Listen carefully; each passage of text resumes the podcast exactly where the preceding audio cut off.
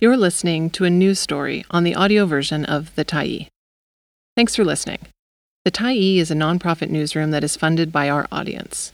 So, if you appreciate this article and you'd like to help us do more, head on over to support.thetyee.ca and become a Tyee builder.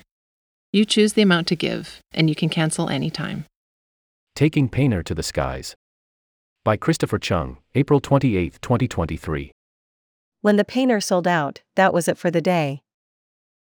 Since the early 1970s, Indian restaurants and sweet shops were the places to get fresh cheese. The hub to pick it up was the southern stretch of Main Street in Vancouver, known as the city's Punjabi Market and Little India, a destination for members of South Asian diasporas from across BC. Sweet makers in the lower mainland were masters of working with milk, turning it into traditional dairy products. It's the main ingredient in a number of intricate South Asian confectionery, called mithai in a number of languages, that require hours of attention and are sold from glass cases like jewelry. Step into a sweet shop in the Punjabi market and you'll find gulab jamun, balls of deep fried milk dough in a cardamom syrup, and varieties of burfi, squares of fudge like condensed milk, from carrot to pistachio, glittering with edible silver. It was the sweet makers who made paneer for restaurant dishes and a limited quantity for customers who missed cooking with it from home. In India, paneer is typically made from buffalo milk. In BC, sweet makers made it work with cow's milk, one liter of which could yield 130 to 150 grams of paneer. Jugs of milk would be poured into their woks, the largest standard size could hold 40 liters, to be boiled, then curdled, drained, pressed, cut, cooled in water, and sold in small batches. The quality, though, was hit or miss, recalls Gurpreet Arneja, who moved to the city in 1978. The search for paneer led some locals to make trips across the U.S. border, where a dairy was making it in Blaine, Washington. Arneja's wife Raj, who grew up in New Westminster, remembers drives to fill up on cheap American gas and pick up a block of paneer. Unfortunately, the quality there was a miss. I felt it was a bit rubbery. It broke very quickly, Raj recalls. Like many, she opted for making it at home, but only for special occasions because it's a lengthy overnight process. Paneer is a fresh, acid set cheese, a category that includes the German Quark and the Latin American Queso Bianco, meaning that it doesn't require aging and can be made with an accessible acid like lemon juice. One of Raj's go to dishes is Muttar Paneer, paneer with green peas in a tomato sauce. In the 1990s, more restaurants and sweet shops opened up to serve the growing number of Indian immigrants settling in suburbs like Surrey.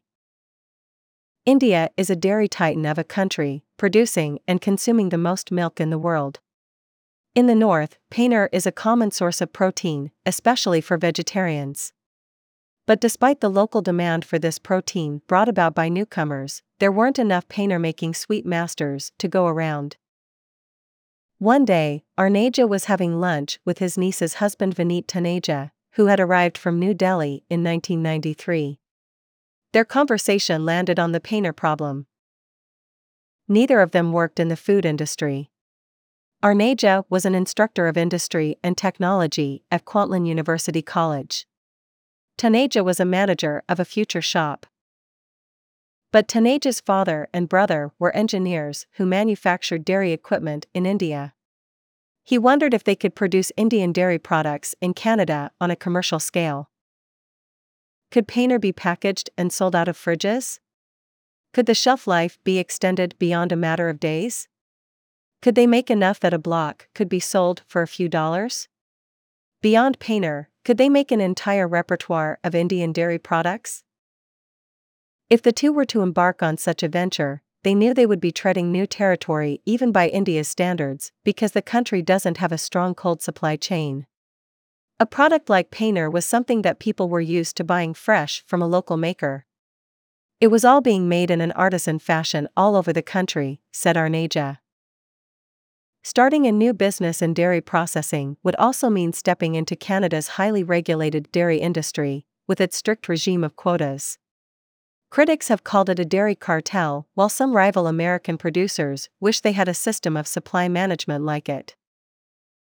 Recognizing the scarcity and hunger for Indian dairy, Arneja and Taneja took a trip to Haryana, India to learn about the traditional craft and bring it back. In 1997, they launched Nanak Foods in growing Surrey. From their start in a 1,500 square foot facility, they would transform the landscape of Indian dairy in the region and stock products like precious paneer in fridges around the world. Securing the shelf. It wasn't hard to find machinery for making other cheeses that would work for paneer, but it did take a year of experimentation, sleepless nights, and wasted milk to get a product they were happy with. Then came the next challenge securing shelf space as the new product of a new brand. You can have the best product, but if you don't have the shelf space to showcase it to consumers, it's not easy, said Arneja. At the time, the South Asian grocery chain Fruiticana was just taking off, thanks to the immigration and suburbanization that seeded the potential for new stores in Surrey. Fruiticana's founder Tony Singh saw the potential of Paneer right away and was the first to display it prominently in his stores. I remember them coming into my store and bringing in the product from the back of their car, said Singh. It was a lifesaver for my wife and my mom.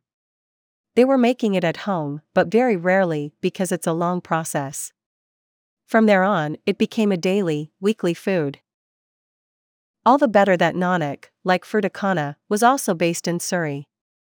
Getting stock directly from a local producer, bypassing the hands of distributors, is important for grocers, especially for a refrigerated product like dairy. There were one or two American companies that had tried to export frozen paneer to Canada, but shoppers didn't take to it.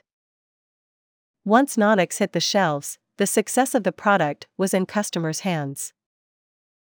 Arneja knew it would be a challenge to change the routines and buying habits of people who were used to making the trip to their local sweet shop to buy their paneer, People had to be convinced that it's going to be equally good or better than what they're used to buying, he said. The packaged paneer also had to win the confidence of people who were used to making it at home. Seeing immigrants settle in Canada, he knew that many on tight budgets would not spend money on food they could make themselves. But the convenience would prove too hard to resist. A block of paneer was about the same price as a jug of milk, which would lose more than 85% of its volume when boiled down to make the cheese. Nanak's paneer could also be kept in the fridge for up to four months, cutting down the need for commutes to Punjabi market and local sweet shops to pick up paneer that had to be cooked within a matter of days. A new market for milk. For Arneja and Taneja, paneer was just the beginning. While they always had other Indian dairy products in mind, there was also a practical reason for expanding their line. We realized you can't really survive producing one food product, said Arneja. The stock rotation becomes very slow and expiry dates start creeping up. An assortment of products would mean more sales in stores and fresher stock delivered more frequently. Scaling up would also allow them to keep prices low. But to make more Indian dairy products, they needed more milk. It's very tricky to convince the powers that be to get more, said Arneja. While provinces decide how much milk farmers have to produce, the federal government decides how much can be processed into other dairy products. One of the factors that the Canadian Dairy Commission considers is whether a milk processor will be producing products that might displace an existing one. Nanak sparked no worries of this, instead, identifying new products for a new market that would potentially create more demand for milk. The duo made the case that it would be a win win situation for Nanak as well as BC farmers. Together with the BC Milk Marketing Board, they were able to convince the Canadian Dairy Commission to give Nanak higher quotas every time they came up with a new product. Indian dairy products have a long history in BC, says Satwinder Bains, the director of the South Asian Studies Institute at the University of the Fraser Valley. One of them is ghee, the clarified butter foundational to South Asian cuisines and religions and has medicinal properties. Immigrants were making it as early as 1908, when Vancouver's first Gurdwara opened in Kitsilano, she said. Ghee was used in lamps and in the Kara had, a sacramental food offered to all visitors. Bains has also heard stories dating back to the 1940s of Indian families in BC keeping milk cows, which they likely made into traditional dairy products because nothing was available in stores. Bains happened to be sitting on the BC Council of Marketing Boards, which oversaw the Milk Board, when Nanak was first requesting milk quotas. The Milk Board came to them asking, What is paneer? What is this thing? Bains, a rare South Asian voice, was there to explain it to them. From there, Bains watched Nanak take off, filling a demand that had been around for decades, using the province's own milk. It was a game changer, she said. We're not getting milk flown in from Quebec. It's right here in our backyard, our neck of the woods. Filling the fridge. With local sweet makers in limited supply, Nanak stocked sweet shops with Indian cheeses and other dairy products to help out. We cut their production times drastically, said Arneja. Instead of a sweet maker spending time to make an ingredient, they would purchase the ingredient from us and concentrate on making the finished product. One of the items Nanak supplied was china, disc like patties made from kneaded curds. The popular dessert rasmalai consists of china served in a clotted cream called malai, flavored with saffron and cardamom, and a sprinkling of nuts. And for people who wanted to make sweets at home, Nanak produced packs of coiffure stores, the milk solids that serve as the base of many items. After paneer, Nanak tackled ghee, which people would make at home by cooking down store bought butter. There were occasionally jars sold in local stores in small quantities. Dairy products are incredibly difficult to import in Canada, and it's likely that they were brought over in luggage and resold illegally. Then came dahi, Indian style yogurt. While it was commonly made at home, it could come out inconsistent. It's very hard to control the time and temperature of the incubation, said Arneja. When it's produced at a commercial level, everything from the time, the temperature, to the addition of the bacterial culture is controlled right down to a science. With Nanak producing these hard to make staples that didn't used to exist in stores, the brand became a household name. When we bring on new product, people are still hesitant because they think they can make it at home, said Raj, who joined the company as the Director of Corporate Engagement and Philanthropy. For years before her husband started Nanak, she too avoided the store bought paneer from the US because she could make it herself. But, because people are finding it so handy, and because the taste is so authentic, things are flying off the shelves all the time. From handmade to high tech. Canada's dairy regulations that were tough to navigate in the beginning proved to have an upside, building international trust in Canadian dairy due to the strict standards. Nanak began shipping internationally as early as the year 2000. Business has only taken off from there. Inside Nanak's over 100,000 square foot production facility in Surrey, items are wrapped by thermoforming, laser coders are used for inkless printing, and X rays inspect products for anomalies. Over the years, Nanak went on to develop their own sweets in refrigerated and frozen packages, Rasmalai, Gulab Jamun, and Burfi among them. In 2011, when the duo brought their Rasmalai to Germany to show off at Anuga, the world's largest trade fair for food and beverages, it took the prize for top innovative product. The company entered another market, one that had been dominated by Western offerings like Hamburger Helper for so long, ready made frozen foods. For those needing a quick bite for themselves or to serve guests, but wanting Indian flavors, Nanak produced its line of products that included pakoras, poppers, and pizzas. From there, Paneer took to the skies. Nanak supplied it to producers of in flight meals, along with their appetizers and desserts. More products meant more milk, but also more technology. But in India, artisan dairy products and sweets were not made on this scale. There was no standardized or readily available equipment, said Arneja. food processing technologies from multiple countries and companies had to be brought together.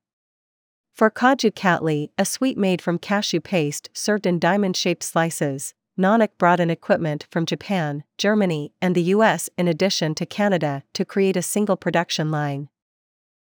But even this large facility isn't big enough for the company's needs. When the pandemic came, it stretched what space the company had because they had to hang on to product that they could not ship. Nanak is currently waiting for the city of Surrey to approve their proposal for a new facility in Campbell Heights to amalgamate their production and storage. For their round the clock workers, they're also proposing a 20,000 square foot daycare. The size of the entire facility, 293,000 square feet. Paneer Planet Products like Paneer were hard to introduce to Western shoppers and supermarkets for many years. Getting shelf space for a product that was not mainstream was not easy, Arneja said, imagining non Indian shoppers walking into a store, picking up the paneer, and going, How do you pronounce the thing?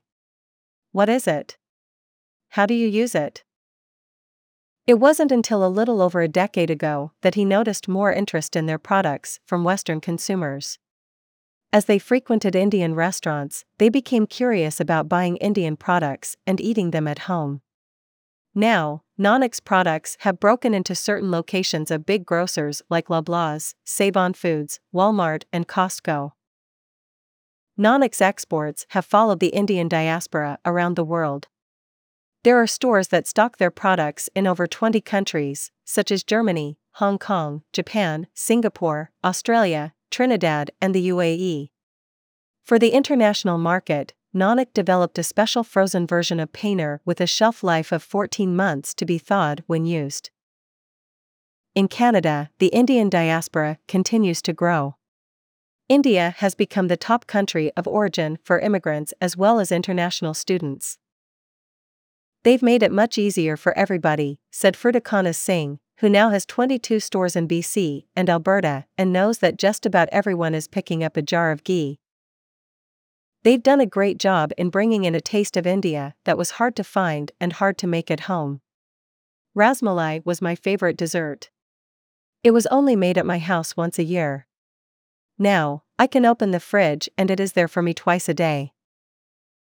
Nanak is now there in the kitchens of those finding their footing in a new home, whether it's young students just learning how to cook, tech workers logging long hours, or family members making dinner for everyone under the roof.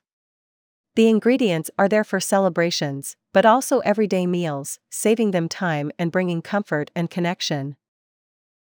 Gulab jamun, rasmalai, some of the halvas, paneer, all of these items are not easy to make, said Arneja. It's changed their lifestyle. It makes them feel at home. Leaving home in India, going to a different land, they don't have to miss out on basic staple foods. Part 6 What to do when globalization and corporatization come for your local products. Thanks for stopping by the Tyee today. Anytime you're in the mood to listen to important stories written well, we'll be here. And if you'd like to keep independent media going strong, head over to thetyee.ca and click on the Support Us button to pitch in. Finally, big, big thank you to all of our Tyee builders who made this story possible.